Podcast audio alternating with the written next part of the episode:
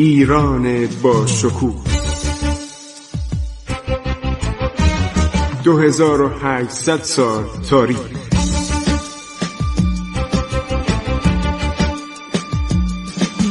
عبور از تاریخ.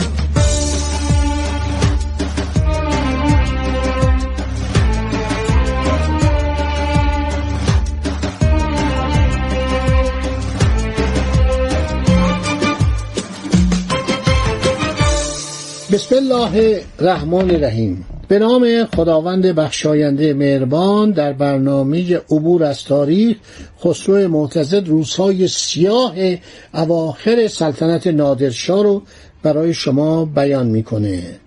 گاهی نادر حکم می‌کرد که از کله اهالی فلان قصبه مناره می‌خواهم که چند زر ارتفاع داشته باشد. چون اهالی قصبات و شهرهایی که در موقع مسافرت های نادر سر راهشون وارد می شدن از بیم جان قبل از رسیدن نادر همه به کوه و دشت و به شهرهای دیگر فرار می‌کردند معمورین نادر برای اینکه ارتفاع مناره کمتر از اندازه که پادشاه حکم کرده بود نشود هر کس را که از هر کجا پیدا می‌کردند فورا سرش را بریده جزو مناره قرار می‌دادند. چنانچه در یکی از مسافرت ها نادر حکم کرد مناره از سر مردم بسازند. معمورین تا توانستند مردم را کشته سرهاشان را بریدند. ولی باز مناره به ارتفاعی که نادر حکم کرده بود نرسید. نسخ باشی از ترس جان خود به تفتیش پرداخته با خنجرهای برهنه در پی انسان میگشتند که کشته و سرهایشان را جزو مناره بکنند. مردم وقتی میگن چرا نادر رو کشتن سر اینه. همین آدم محبوب همین آدمی که واقعا ایران رو نجات داد. ببینید چه جنایتکاری شده. در آخر اون آقا تو زخم معده داری به مردم چه مربوطه؟ تو ناراحت هستی به مردم چه مربوطه؟ پسر تو علیه تو کودتا می‌خواسته بکنه به مردم چه مربوطه؟ اینقدر آزار اینقدر شود جنایت تاریخ ببینید دورنما رو نگاه می‌کنه. چون نادرشاه ایران رو از دست افاقنه نجات داد چون ایران از دست عثمانی ها و روس ها نجات پیدا کرد چون ایران استقلال پیدا کرد چون ایران در جنگ با هند پیروز شد معمولا تاریخ از رفت خوبی یاد می‌کنه. ولی این صحنه هست تو تاریخ. این جنایات هست و قربانیان این جنایات ملت ایران بودن. مردم بیگناه ایران دچار این جنایت بودن. عثمانی هم که اذیت می‌کردن. هر روز یک ساز تازه ای می‌زدن. بعدم در سراسر کشور شورش بود. خب اینا هر چی کردن نسخچی ها پیدا نکردن. ای رو عرض شود که کشتن سر بریدن. بازم این مناره به اون حد نرسید. آنها وارد خیمه شدن سر دو نفر از سرداران نادر را که در خیمه خود خوابیده بود بریده و این سر بریدن آنها را بر حسب حکم نادر قلمداد کردند و سرهای آنها را یعنی دو تا از افسران نادر جنرال های نادر رو سر بریدن و گذاشتن بالای مناره. وقتی نادر مناره را دید و دید آن دو نفر از جنرالاش از افسراش عصبانی شد. گفت کدوم جنایتکار این دو نفر رو کشت؟ فرار کردن نسخچی ها فرار کردن ناپدید شدن اون موقع که سجل نبود شناسنامه نبود کارت ملی نبود. می‌تونستن فرار کنن برن جای مختلف خودشون رو قایم کنن.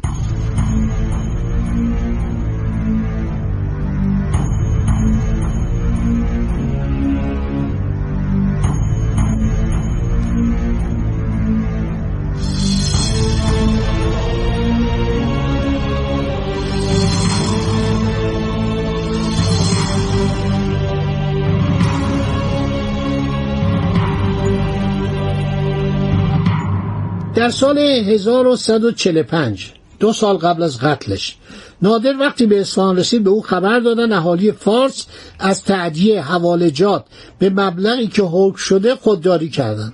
فورا نادر بیگلربگی فارس و کلیه معمولین آن ایالت را احضار کرد و تصمیم گرفت که به شیراز حرکت کرده آن شهر را قتل عام کند.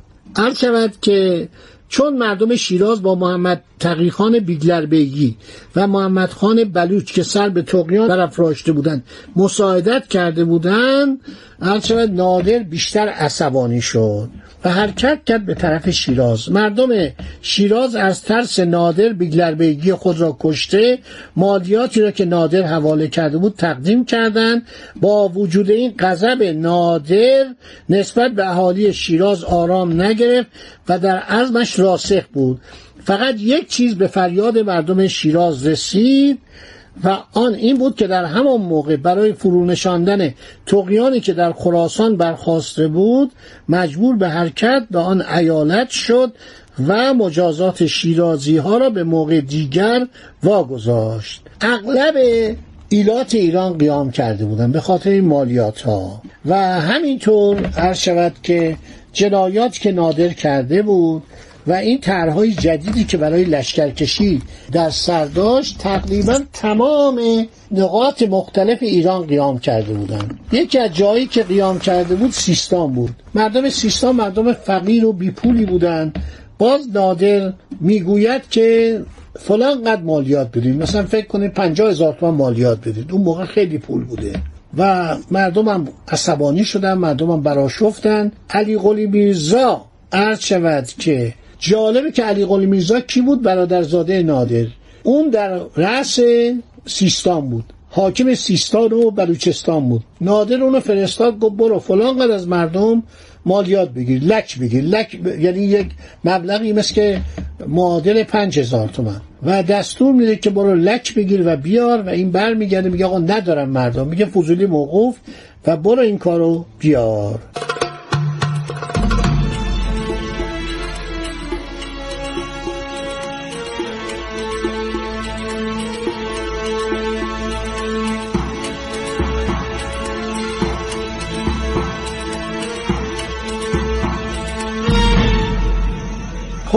مردم خیلی عصبانی اینجا اجازه می‌خوام که نگاهی کنم به گزارش های پزشکی نادر.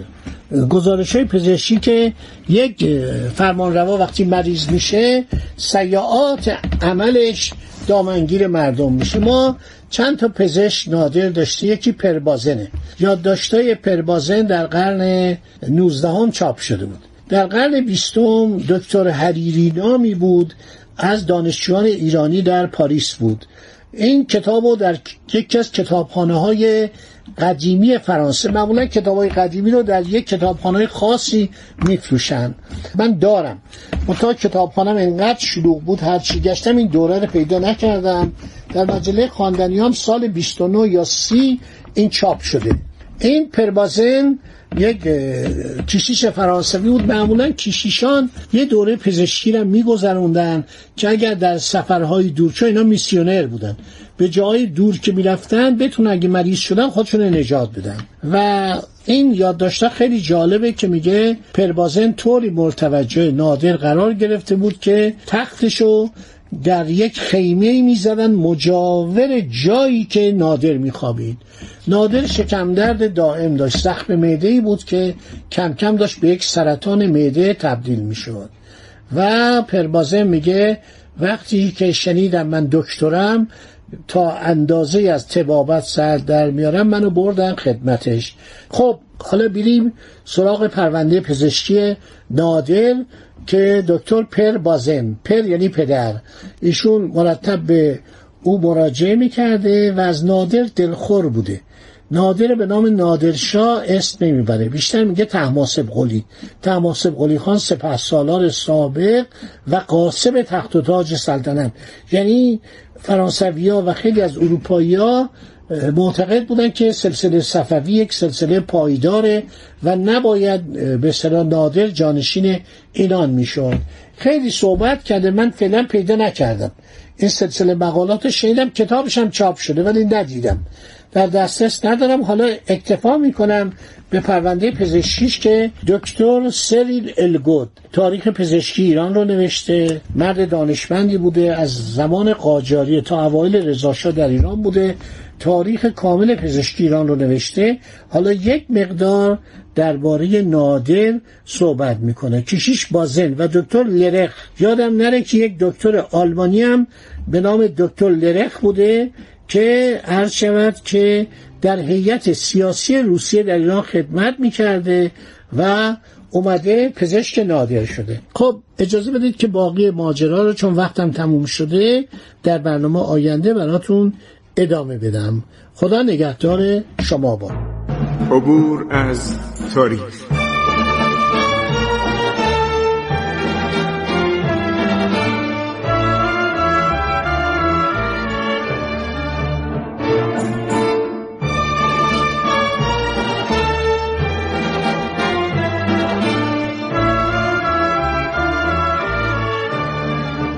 ایران با شکوه. 2800 سال تاریخ. سرگذشت ایران ما به روایت خسرو معتزد.